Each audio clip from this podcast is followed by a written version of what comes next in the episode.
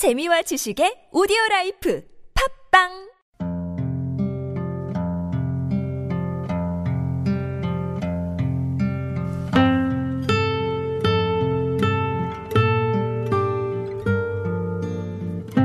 지난 6월 27일 쌍용차 정리 해고자로서 복직을 기다리고 있던 김주중 씨가 스스로 목숨을 끊은 채 발견됐습니다. 2009년 쌍용차의 대규모 정리 해고 이후 무려 30번째 희생자가 발생한 건데요. 차좀 멀리 빼라 그래. 감독을 예배만 해도 되는 거야. 다 소리 안 빼. 내가 목이 아파 말로 하면 안 돼. 사람의 죽음 앞에서도 서울 대한문 앞 분향소에서는 이념에 따른 갈등이 빚어지고 있었습니다. 이곳에서 2009년 당시 쌍용차 해고자였으며 지금까지도 해고자들의 복직을 놓고 투쟁 중인 김득중 씨를 만났습니다.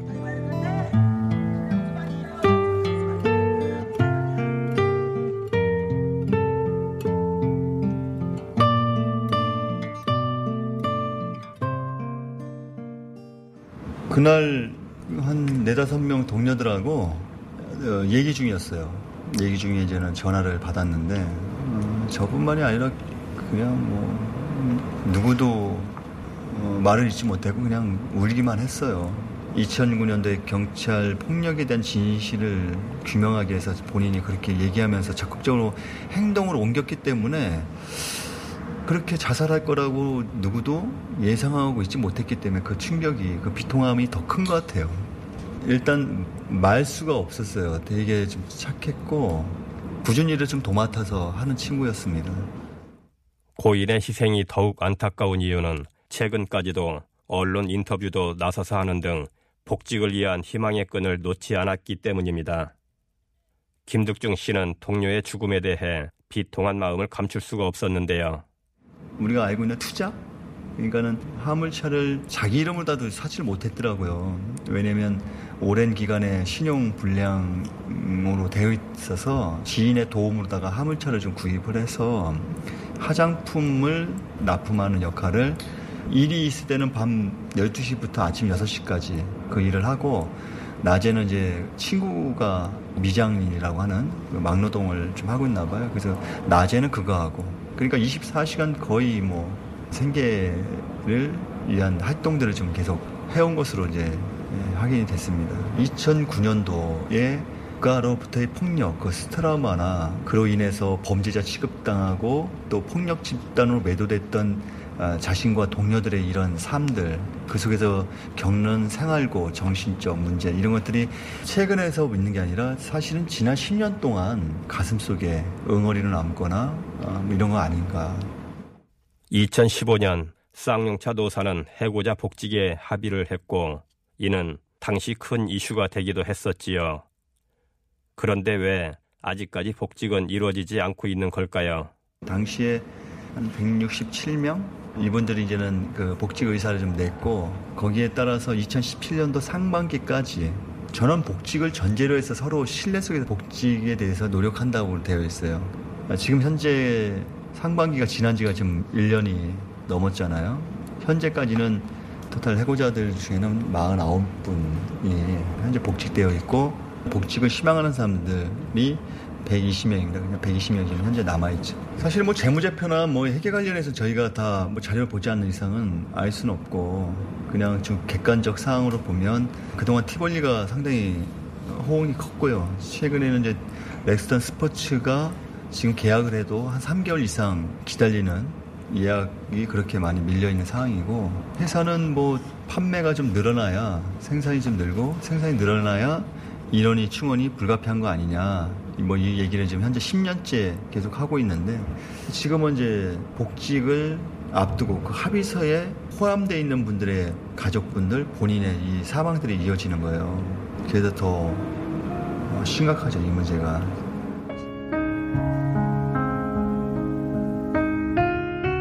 2005년 쌍용차가 상하이 차에 매각된 이후 불과 몇 년 지나지 않아 법정 관리에 들어갔고요. 2009년 노동자 2,646명의 정리해고를 단행했습니다.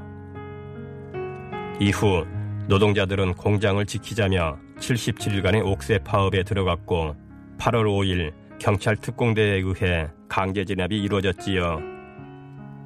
이후 77일간의 파업은 쌍용차 해고자에게 주홍 글씨가 되어버렸습니다. 2009년도 경찰 특공대 진압상을 저만 본 게 아니라 공장 안에서 있는 사람들만 본 게 아니라 당시에 가족들이나 주변 사람들 얘기 들으면 8월 초부터는 TV만 틀었다면 쌍용장차 뉴스가 모든 게 다 메인이었고 그 메인의 핵심적인은 파업에 참여한 사람들을 다 범죄자, 폭력 집단으로 다, 다 매도했어요. 저희는 잘 몰랐어요. 인터넷이 다 끊겼고 공장 안에 전기가 끊기고 다 끊겼기 때문에 안과 밖이 다 차단되어 있는 상황이고 이 속에서 계속 전화로 오는 얘기는 노모들이나 가족들이 빨리 나오라는 얘기였어요. 너 거기서 뭐 하냐? 왜냐면 모르잖아요. 안에 있는 상황들을.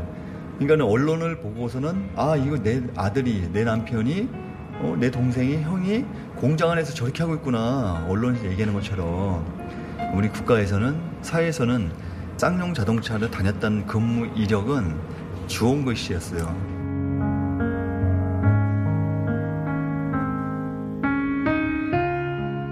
안태욱 씨는 23살에 입사해 서른에 해고를 당한 2009년 당시 가장 어린 해고자 중 한 명이었는데요.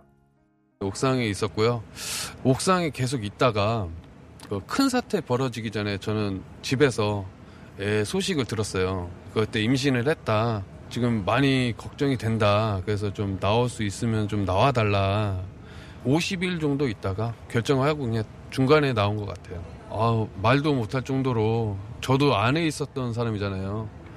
근데 뉴스 보도하고 지금 안에 있는 상황하고 많이 틀렸었어요. 왜냐면은 그때 저 안에 있을 때도 그때는 물이 단수도 됐었고 밥도 없는 상태 그 그때 여름이었거든요. 추류탄도 이제 가끔가다 떨어질 때 씻지도 못한 상태, 물도 뭐 아시지도 못한 상태니까 많이 힘들었고 그 상황을 알다 보니까 TV를 볼 때 말을 못할 정도로 눈물 좀 나고 제 자신이 또 괴로웠어요. 그 안에 있지는 못하고 함께 못하니까. 이제 막 임신을 한 아내와 태아를 위해 파업 중간에 하차해 생활 전선에 뛰어들었던 안태욱 씨.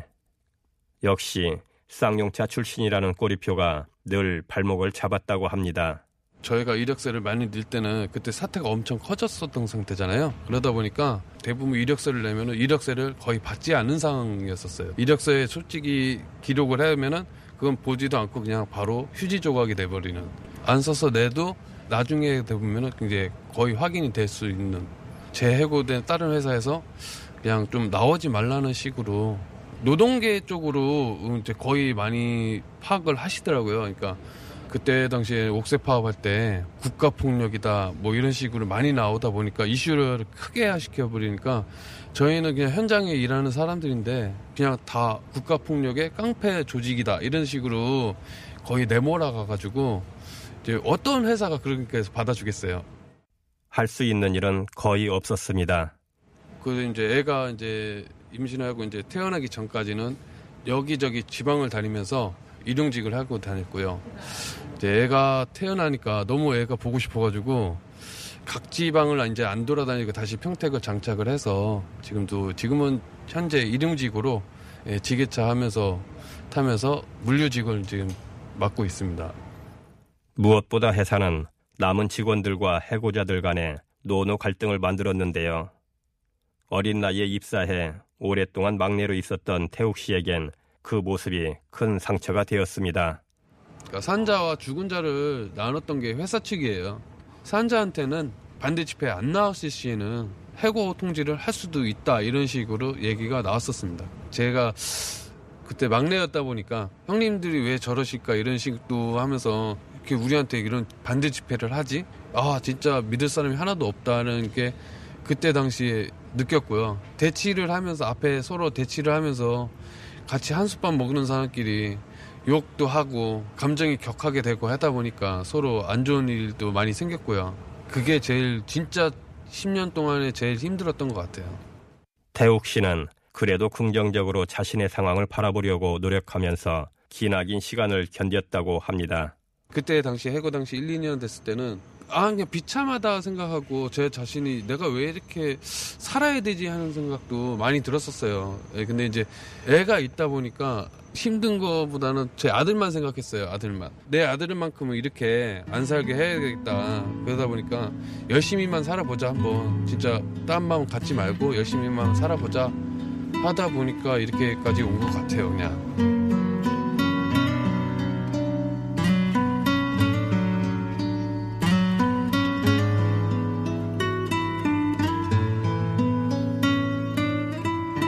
그렇다면 2009년 파업 당시 노동자들은 왜 그토록 공장을 사수하려 애썼던 걸까요?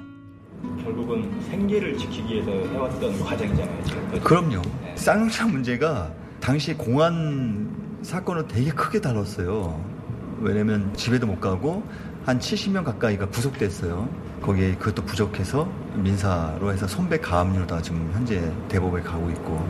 근데 뭐 저희는 그런 얘기예요. 쌍용차 사태가 정부가 얘기에는 뭐 사상 이념 투쟁이 아니라 철저하게 이 정예고에 맞선 생존권 투쟁이었다.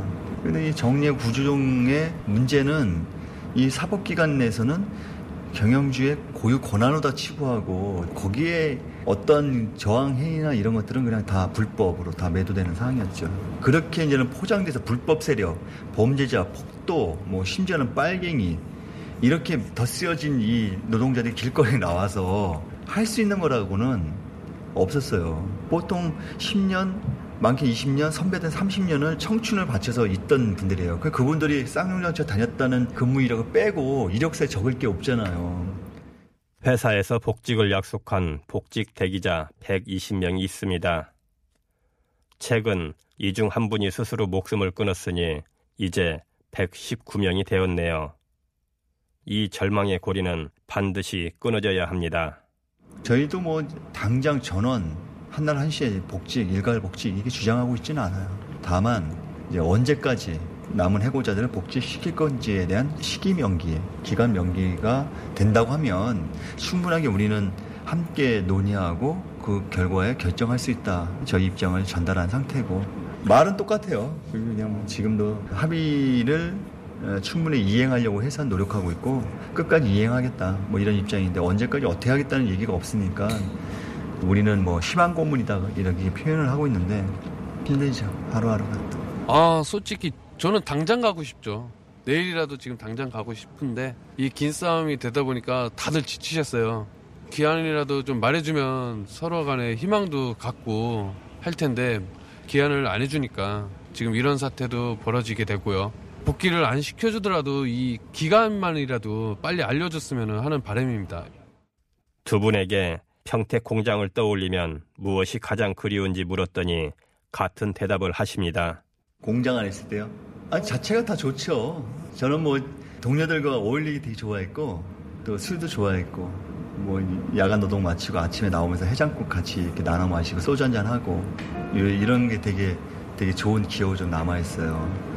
뭐 노동하는 거야. 뭐 각자가 다 주어진 일에서 어, 하는 일이기 때문에 하여튼 뭐 같이 뭐 가정사 뭐 이런 등등 얘기하면서 동료들하고 열심히 일을 하면서 같이 커피도 한 잔 먹고 그다음에 밥도 같이 먹으면서 얘기도 하고 그리고 저 같은 경우에는 회사에서 그 같이 일하는 나이는 형님들하고 좀 취미 활동을 많이 가졌었어요. 같이 이제 낚시도 많이 다니고 그다음에 이제 볼링도 많이 치고 어떻게 보면 진짜 평범한 삶인데 그게 제일 행복했던 것 같아요.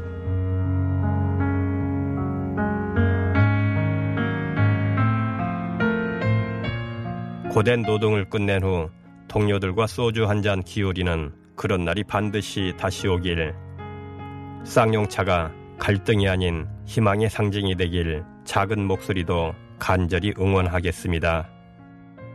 더불어 고통 속에서도 희망의 끈을 놓지 않고자 노력했던 고 김주중 씨, 삼가 고인의 명복을 빕니다.